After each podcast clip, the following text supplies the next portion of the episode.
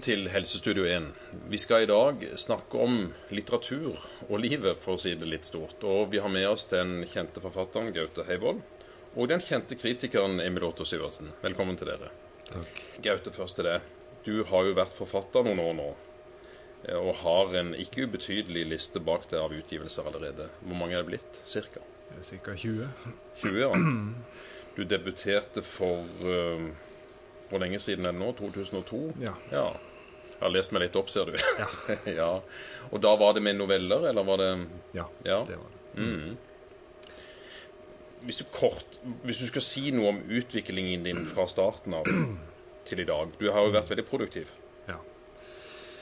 Ja, til, for å si det sånn, til grunn for min skriving så ligger det en stor lyst til å skrive. Altså, mitt arbeid er styrt av lyst, og det er nok også noe av forklaringa på at det, har blitt så mye skriving. Og det er også den gleden som jeg er også eh, litt redd for å miste, da. For jeg har skrevet, som jeg sier, mange bøker etter hvert. og og jeg tenker ofte hvor lenge kan dette vare, da. Mm. Så um, Men er det sånn at du er stadig mer nervøs etter hver utgivelse, eller uh, har du hatt den nervøsiteten i det fra starten av? fra starten av så var, så var skrivinga også styrt av, av litt andre eh, Det var litt andre krefter som lå bak skrivinga. Altså eh, Jeg tror jo at for å være kunstner og forfatter, så må du ha en eller annen form for skade, da, sier jeg, eh, på, eh, på sinnet, rett og slett. Altså Man må være skada på en eller annen måte. For, de å holde på og sitte og holde på hver eneste dag helt alene og skrive, det er ikke noe alle gjør. Og det er ikke, det er ikke noe alle holder ut med. Nei, de Eh, færreste gjør det jo. de færreste gjør det. Og, så derfor må du ha en veldig du må ha en veldig sterk indre drivkraft. Uh, og du må, for å være kunstner og forfatter, så må du også ha en følelse av å stå utenfor. Du må ha en gru, helt grunnleggende følelse av å være annerledes. Så jeg kaller det bare for enkelhets skyld at du må ha en skade, da. Eh, Men du sier det litt, litt mer jeg sier det med, med litt snert av Ja. humor, Ja. eh, for det holder jo ikke bare å være skada, ikke sant. nei. Altså, Ingmar Bergman har sagt det veldig treffende at han hadde sine demo, indre demoner. Mm. Og han sa at han spente sine demoner foran, foran vogna og Mm. lot demonene dra ham. Men poenget er at du må ha en kjerre å spenne demonene for. Mm. Hvis ikke så har du bare demoner. Til, til deg, Emil Otto, nå, som har fulgt Ja, kom an. Når du sier skade, så det er jo nesten et annet ord for et helt spesielt talent. Det kan du godt si. Mm. Hvordan syns du han har forvalta sin skade, sitt talent, sitt hund, Ja, for å være i det språket? Jeg hører jo til de som har vært uh, veldig begeistra for veldig mye av det uh, du har gjort. Uh, og, og syns jo eh, Jeg har vært imponert, veldig dypt imponert, og, og, og jeg blir veldig sånn glad. Eh, altså du, du gir meg mye glede når jeg leser ting du har skrevet. Eh, og noe som imponerer meg, og som jeg syns det hadde vært spennende, som du sa noe om Du har en slags vekselbruk nesten mellom voksenlitteratur og barnelitteratur. Eller, Og også ikke bare litteratur for barn, men om barn. Du skriver veldig godt om barn og barns følelser. Mm. Og, og nylig så leste jeg den der eh, Jeg husker ikke tittelen, men, men ei lita bildebok med, med han som går ut om natta og leter etter lyset. Den er jo på en måte så, så veldig enkel, men, og, og, og litt absurd. Eh, men jeg leste den for et barnebarn. Og det var kjempespennende, altså. Og, da, og da tenker jeg Er det bevisst eh, det der vekselbruket? For jeg tenker at det må være godt å veksle litt mellom å ha den voksne i fokus og ha barn i fokus. Det å skrive for barn det er en ekstra, ekstra stor glede, fordi at det, da, da handler det om å skrive så enkelt som overhodet mulig, samtidig at skal være komplekst. Altså, mm. Og det er, den kombinasjonen er egentlig ganske umulig å få til, da. Men det er også noe å strekke seg etter som forfatter. Å skrive en fortelling som er veldig enkel, veldig klare linjer, men samtidig spennende, og samtidig skal den også um, ha en litterær kvalitet. Den skal utsi noe vektig, da. Uh, og den skal gjerne også kunne leses av voksne også, tenker jeg da. Så jeg skriver ikke primært uh, bare for barn, men det skal også kunne leses og forstås og Mm. fortolkes av voksne. Så det gir meg, og det å skrive for barn, det er også å komme ned til uh, en fortellings minste bestanddel. Altså hva er det man trenger for å skrive fortelling? Altså i, i den boka som eh, du refererer til, som heter 'Lys om kvelden', så handler det om en lyktestolpe hvor lyset en kveld er borte. Mm. Og det er det som setter i gang hele handlinga, og denne gutten vil prøve å finne lyset tilbake. Altså, Han går ut i verden i mørket for å leie dette lyset.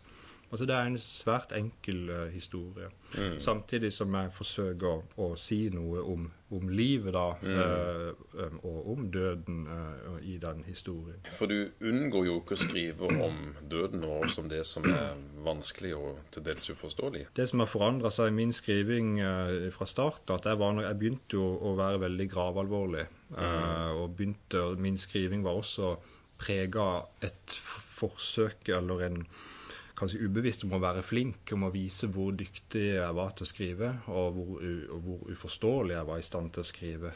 Så min skriving har også åpna seg opp mye mer for eh, tror jeg, for, for leseren. Det som også har skjedd i de, flere av de siste bøkene, at det har begynt å komme en slags komikk inn i min skriving. At det går faktisk an å le av, av ting, selv om det eh, handler om døden. da. Eh, også i den siste romanen, 'De fem år siden', som er prega av en del komikk og absurde hendelser som, selv om det handler om eh, en mann som skal dø, og det vet man ganske tidlig, Altså din bestefar. ja, min bestefar. Og, men jeg tenker at det å kunne kombinere det store alvoret og, og, og latteren, da, det gjør på en måte alvoret enda dypere. Det gjør på en måte det gjør noe med leseren at man kan på en måte nærmest le og gråte samtidig. da. Jeg sitter og tenker på, Du får sikkert mange eh, reaksjoner. Det er sikkert mange som forteller det, hva, hva de har opplevd eh, gjennom bøkene dine. Og, og jeg får også eh, faktisk, eh, når jeg anbefaler eh, en eller flere av dine bøker til noen som da leser de, så får jeg tilbakemeldinger. Fantastisk. Og det, den gjorde meg så godt. Jeg ble så glad av å lese den boka. Så sitter jeg og tenker på at um, jeg føler veldig sterkt at du er en forfatter som vil leseren vel. For du skriver om alvorlige og vanskelige ting. Em, noen ganger mer dramatisk enn andre. Den, eh, de fem årstider, den, den er jo på en måte ikke veldig dramatisk. Eh, den er så stillferdig. Og den foregår på et lite sted, og det, det er veldig sånn ja, lokalt lokalt Marnardal, liksom. men, men, men allikevel så er det så er det så dype ting det handler om. Uh, det er andre forfattere som, som kaster leseren ut i forferdelige ting. Og jeg har jo lest bøker som jeg noen ganger har tenkt at æsj, dette, dette er bare vondt. Dette, dette har jeg ikke, nesten ikke lyst til å lese, altså. Um, og da må da være forskjell sånn på forfatter. Jeg tenker, er, er det bevisst at du vil leseren vel? At du vil bygge noe med bøkene dine?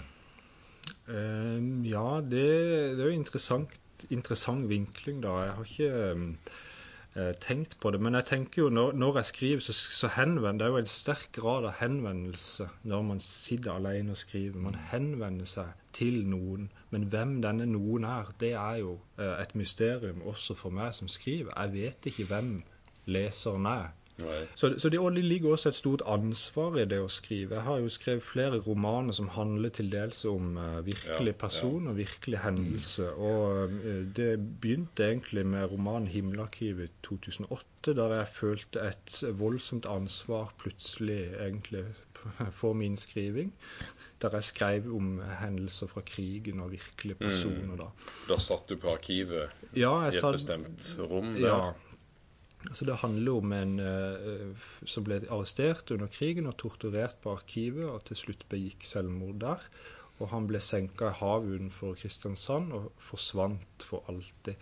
Og det var hans familie da først og fremst som jeg følte det store ansvaret for. Og jeg, og jeg tenkte da at eh, hvis det er, det er fordi jeg skriver, det er for denne familien, og også spesielt for hans datter som fremdeles var i live da, Det er fordi er skriver dette og henvender meg til, da.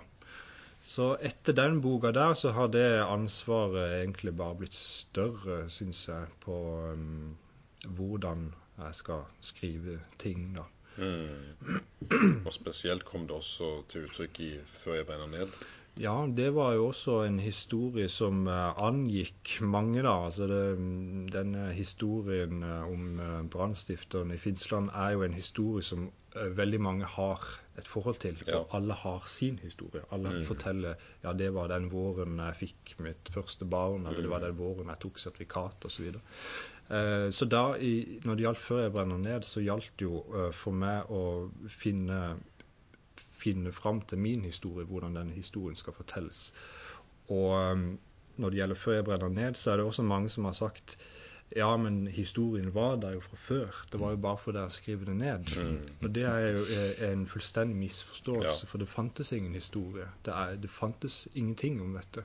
Så det er, det er Før jeg brenner ned som har lagt, altså romanen som har lagd den historien. Fordi at det er, den er full av dramaturgi. Den er mm. iscenesatt, den er valgt ut, den er lyssatt. Mm. Det er veldig mye i den historien som ikke er med. Ja. Uh, og hvorfor er det ikke med?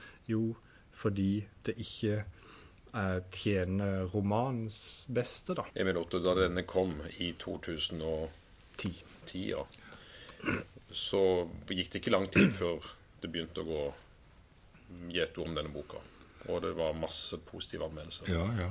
Jeg, jeg, var så heldig jeg fikk boka lenge før deadline for anmeldelse. Ja. Så, så jeg, jeg, jeg, var veldig Det var jo sommer, jeg satt på hytta og, og i solvarmen og, og, leste denne boka og ble veldig oppglødd. Altså, mm. det, var, det, var, litt sånn åpenbaringsgreie. Uh, mm. Følte jeg nesten at wow, her, her er det virkelig stort. Så, så, hva, men hva var det? Hva var det som skjedde med det da? Boka er jo spennende. Mm. Det er faktisk en veldig spennende bok. Ja, det er en veldig drivig, eh, og, og, sånn sett så Det er jo underholdningsaspektet. Ja.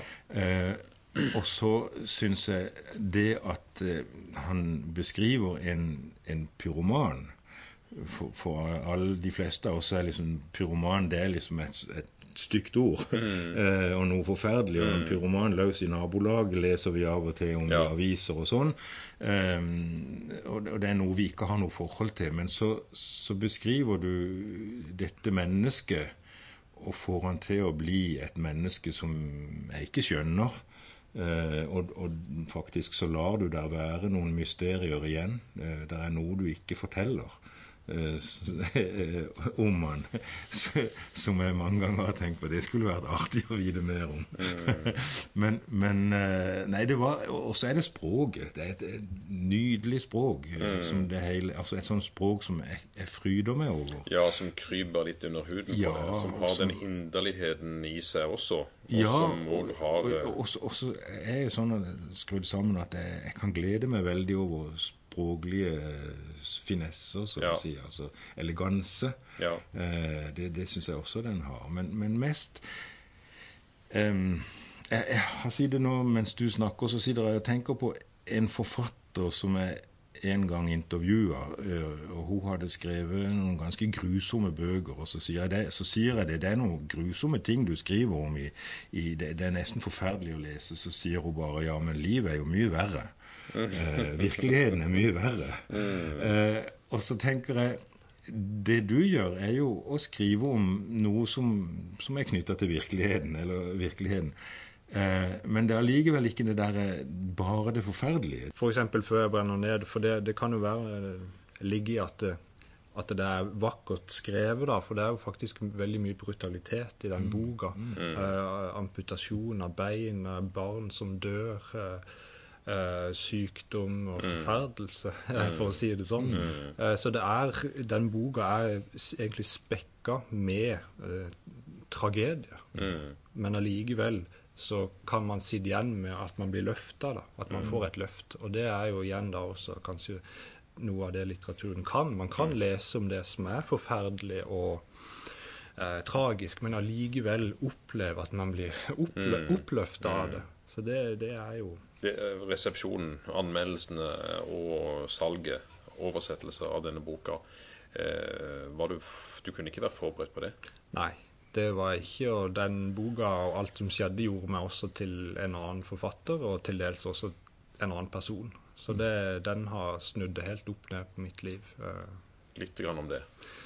Eh, det var eh, Det som skjedde i etterkant, var at det ble eh, For det første, jeg fikk veldig mange flere lesere, og jeg fikk veldig mye reaksjon. Jeg fikk ble stoppa av fremmede som mm. forteller sine historier, og jeg ble på en måte mange som leste det, følte at de kunne på en måte henvende seg til meg som privatperson og ja. betros sine innerste ting osv. Mm.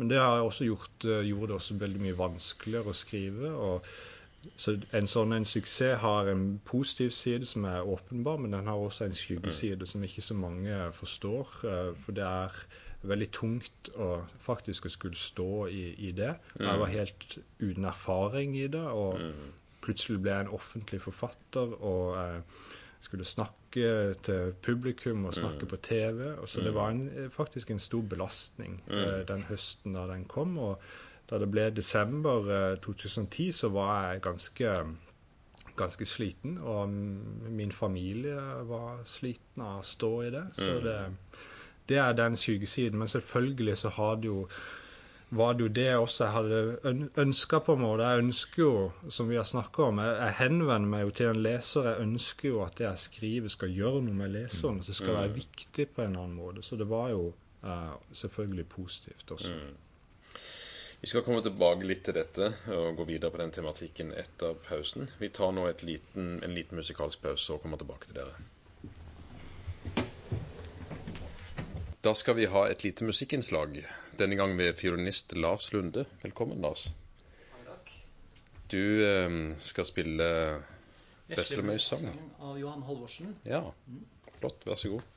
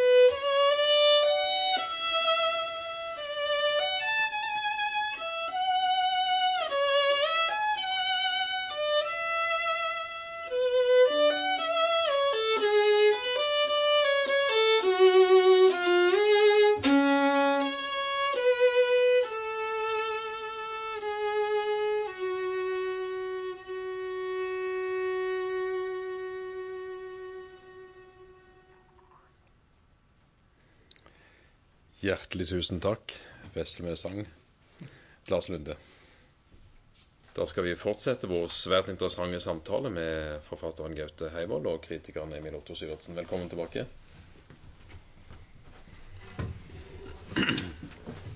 Eh, Gaute, før eh, pausen eh, så sa du noe om denne store forandringen som skjedde med Før jeg brenner ned. Hva var det som gjorde at du klarte å begynne å skrive igjen? Nei, det var um, egentlig igjen skrivinga, da. Mm. Det var skrivinga som, som tok meg videre. Og um, det, er- det som skjedde, var at um, det ble på et tidspunkt så veldig mye. Og det ble også Det som jo var det verste for meg, det var at det ble trukket fram at denne boka var uh, tvilsom uh, av etiske grunner. At jeg hadde skrevet At jeg hadde s gjort eh, mennesker vondt, og at jeg hadde mm, trådt over en etisk grense ved å skrive om virkelige personer og henge de ut. Men Mm. når jeg skrev det, så følte jeg det helt det stikk motsatte. Jeg Mm. følte at jeg nå løfter disse menneskene opp og gir dem en historie og gir dem en verdighet gjennom å eh, lage en historie rundt dem. Så jeg følte det motsatte. Så det at når det ble veldig løfta fram i media og sånn, at det, så det tok jeg det veldig tungt.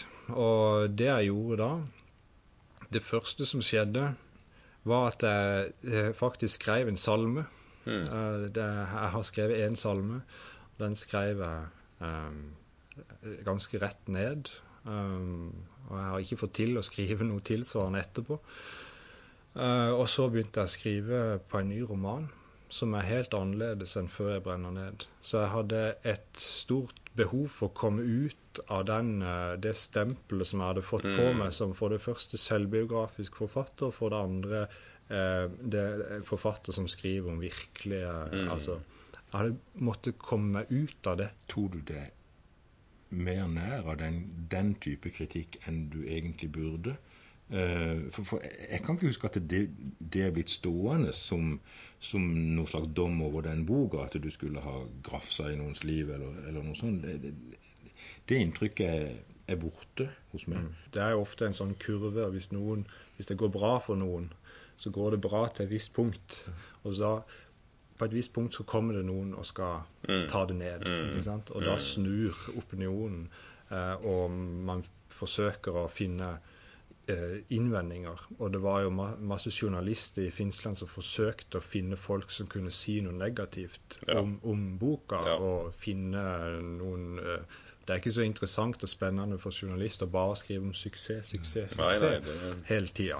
Så det var på en måte det som skjedde. Og um, det, det er klart jeg, jeg ble jo også mer utsatt som privatperson. Jeg, jeg begynte å skygge unna uh, offentlige Ja. steder osv.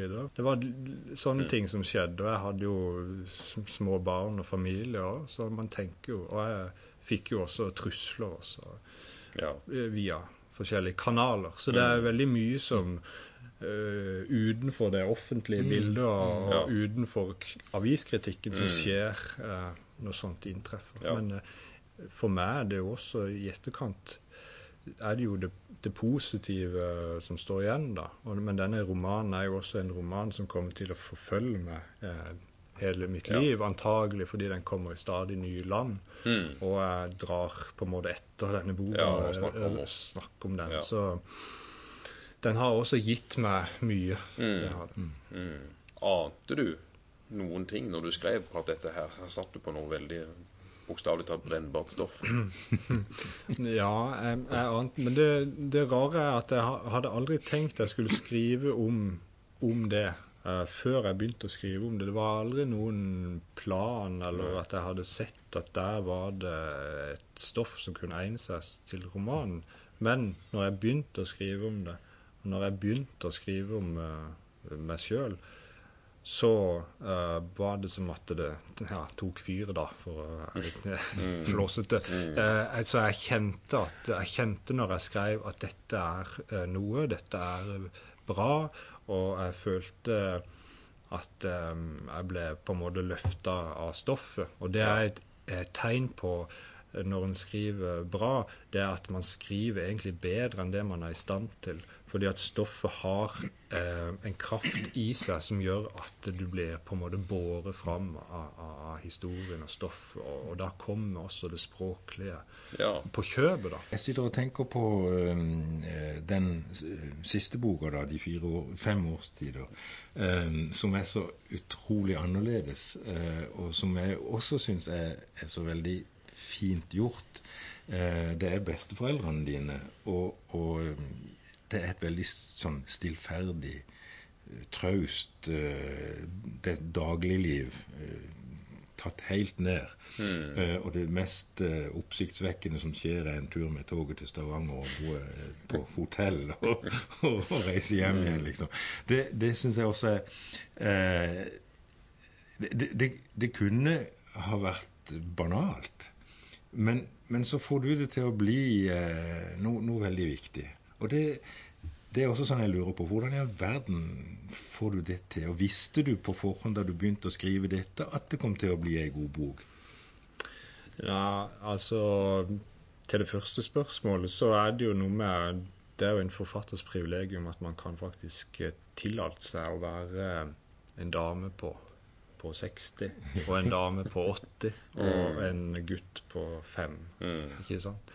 Så det er den meddikteriske evnen og det å kunne faktisk eh, gjøre en tur til Stavanger eh, Mm. eh, noe av eksistensiell betydning. For det, i denne romanen 'De fem årstidene' så skjer det jo da ikke så veldig mye.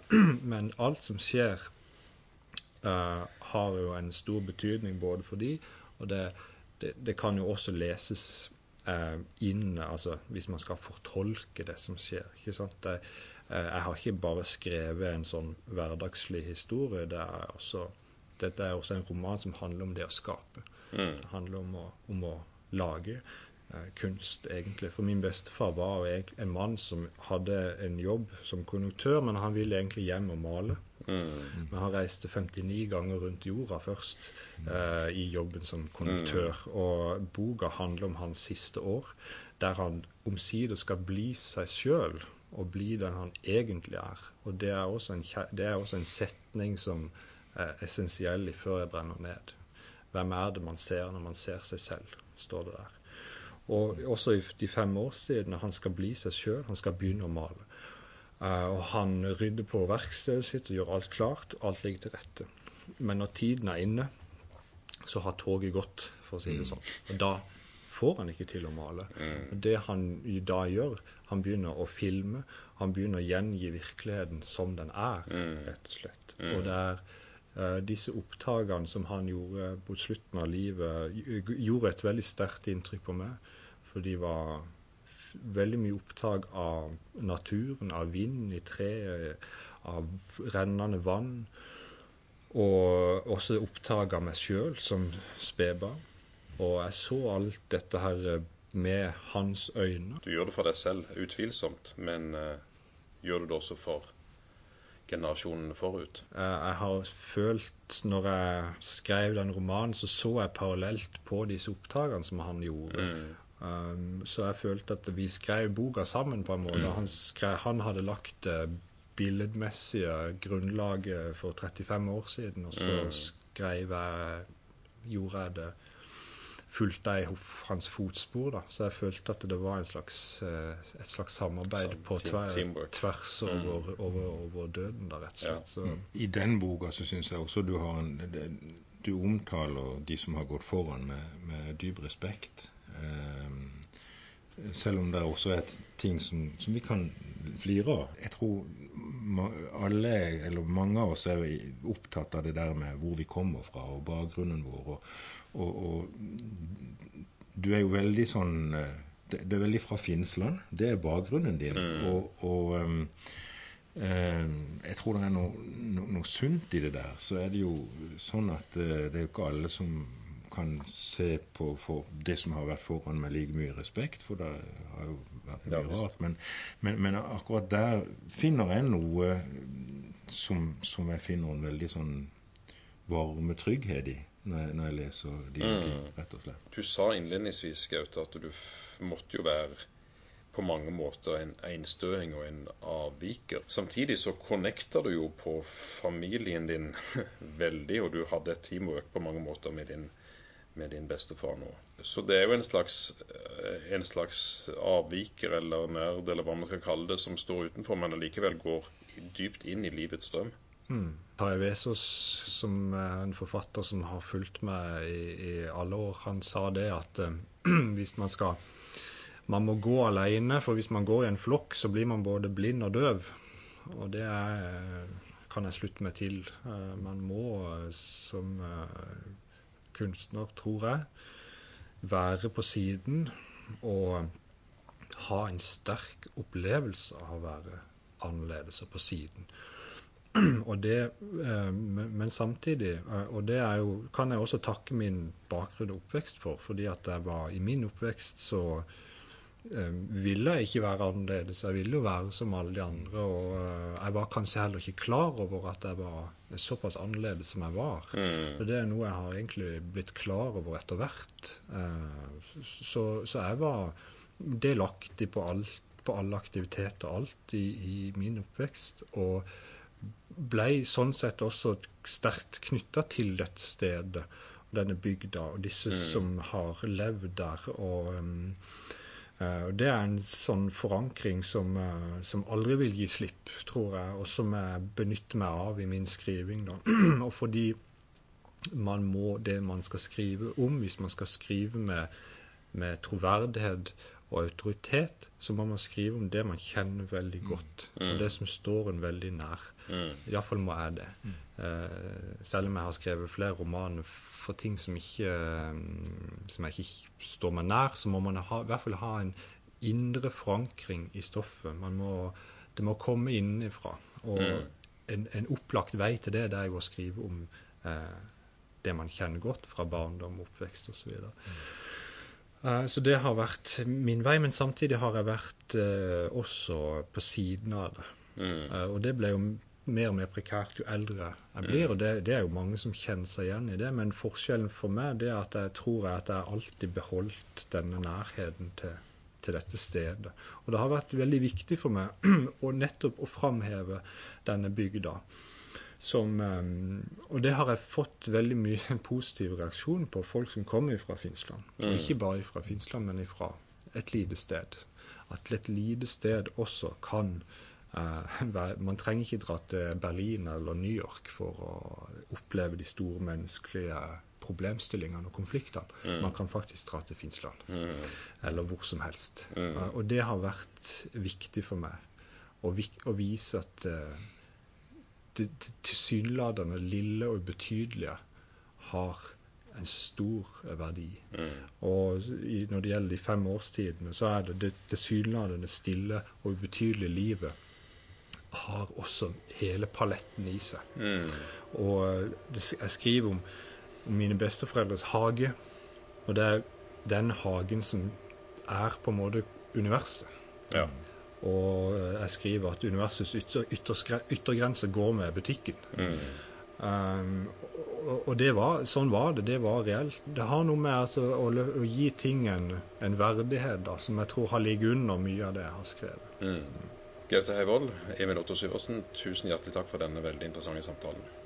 Da sier vi takk for oss i Helsestudien denne gang, og ønsker velkommen tilbake på søndag.